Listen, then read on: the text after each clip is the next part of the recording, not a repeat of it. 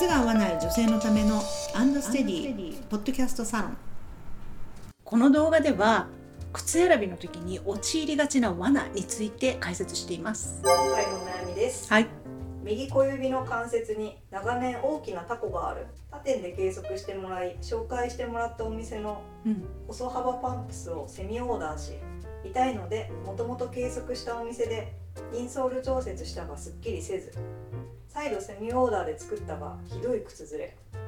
他の細靴を扱うお店で相談したら小さすぎるとのこと。うーん。2年間紐をきちんと締めて細幅スニーカーでやってきましたがパンプスは合うものに結局出会えません。あーですうんなるほど。女性の靴のお悩みを解決するアンドステディです。あなたの靴のお悩みも解決しませんか？詳しくは概要欄まで今その靴どうなっちゃってるんでしょうね。こうなっちゃうとこうやっぱこじらせちゃいますよね。かなり努力されてますいやそうですね。だって偉いよね。ちゃんと計測してもらいに行ってるんでしょ？でちゃんとインソール。インソールを調整して。うんなるほどね。で計測してもらってでオーダーをしてん？で計測してもらったところと別のお店で、でオーダーをしてそっか別のお店でオーダーをして。で計測した店でインソールもやったんだ。計測してインソールもやったんだ。そのお店はインソールはやってるってことそうですね。また他の細靴のお店で相談したら小さすぎるこのセカンドオピニオンがまたいるわけですね。ことですね。なるほどね。ね細いスニーカーにはこれ出会えてると。いうことですね。しかもちゃんと紐も締めてうん。できたのに。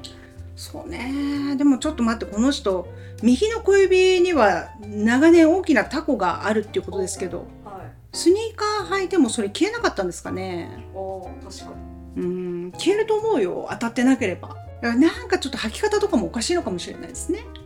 うん。ちょっと見たいですね足ね、スニーカーが合ってなかったってことはないんですかね、うん、でもなんか右の方が例えば大きいとかだったりすると右だけ小指が例えば当たってとかね。右だけちょっとインソールやっぱ入れた方がいいとかそういうことありますからね。ね、良くなりましたみたいなことが全然書いてないから、まあ、納得してないんでしょうねという感じがちょっとしますね。そうですよねいやでもここまでやったなら良くなってほしいいや本当そうですね。ね。ちゃんとしたステップいろいろ踏んでるのにね。本当ですよね。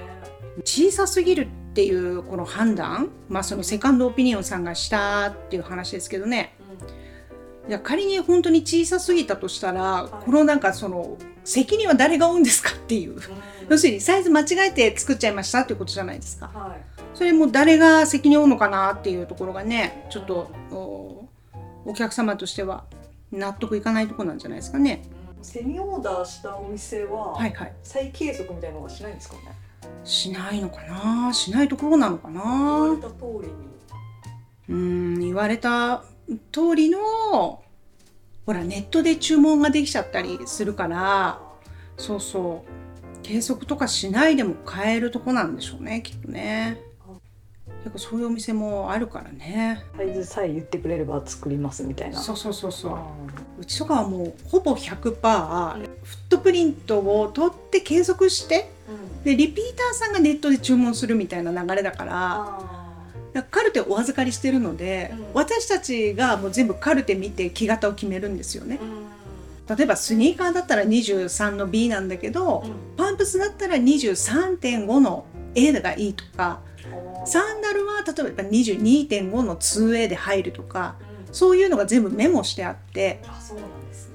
覚えられないじゃないですかお客様は。そうですよね。そうそう。だからそこら辺は私たちで責任を持ってやるんだけどうん。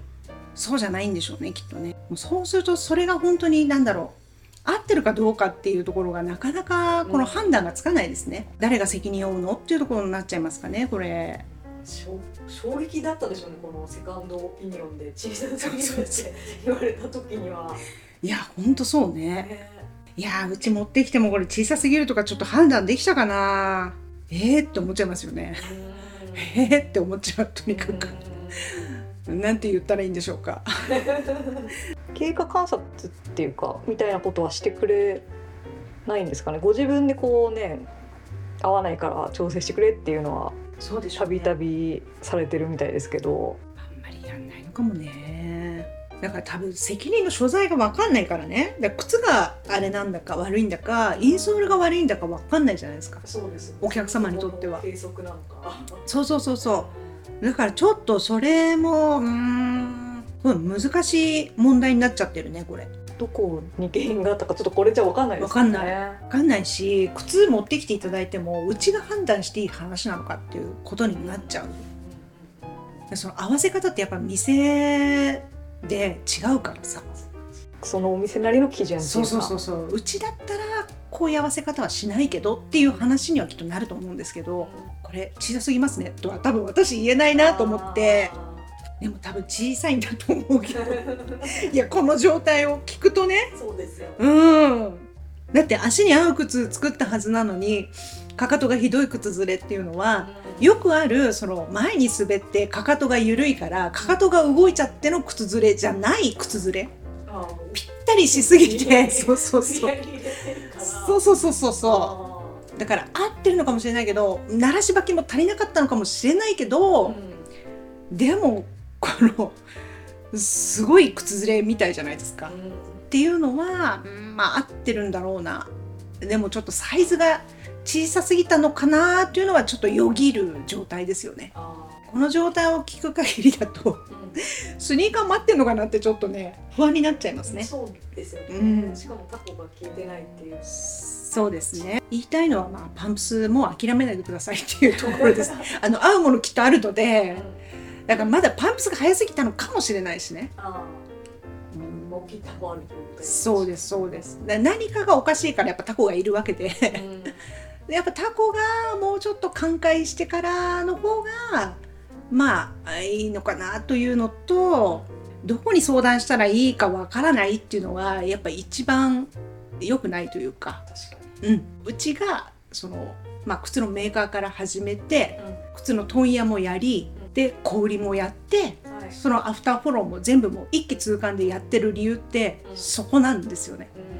普通の靴の業界ってやっぱりデパートに卸してる問屋さんっていうのが一番はい。上にあって、うん。で問屋さんが企画した靴を、うん。浅草の靴メーカーが何社もいっぱい作ってうん。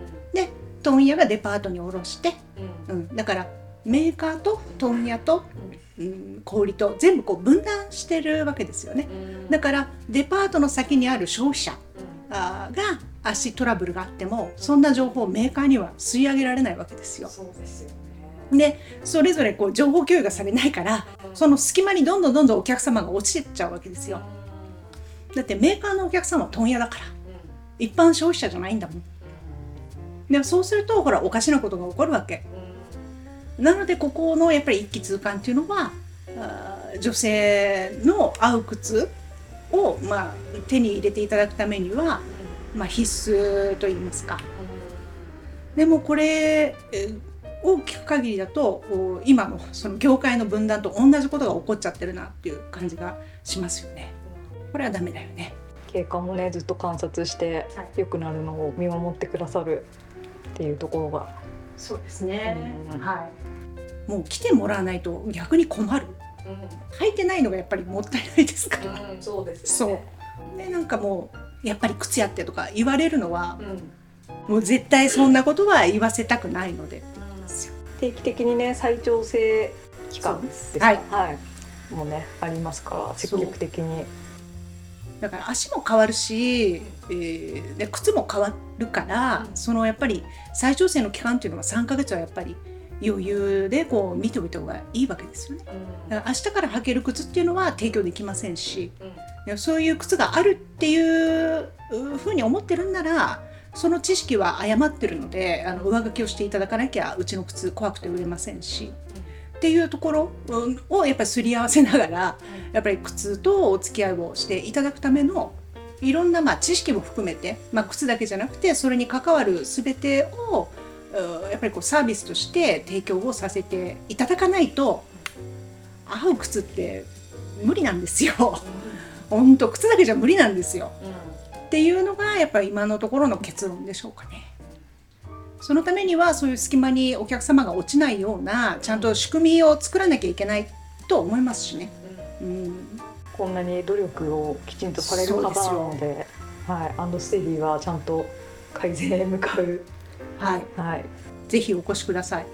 はい、ということで靴を持って。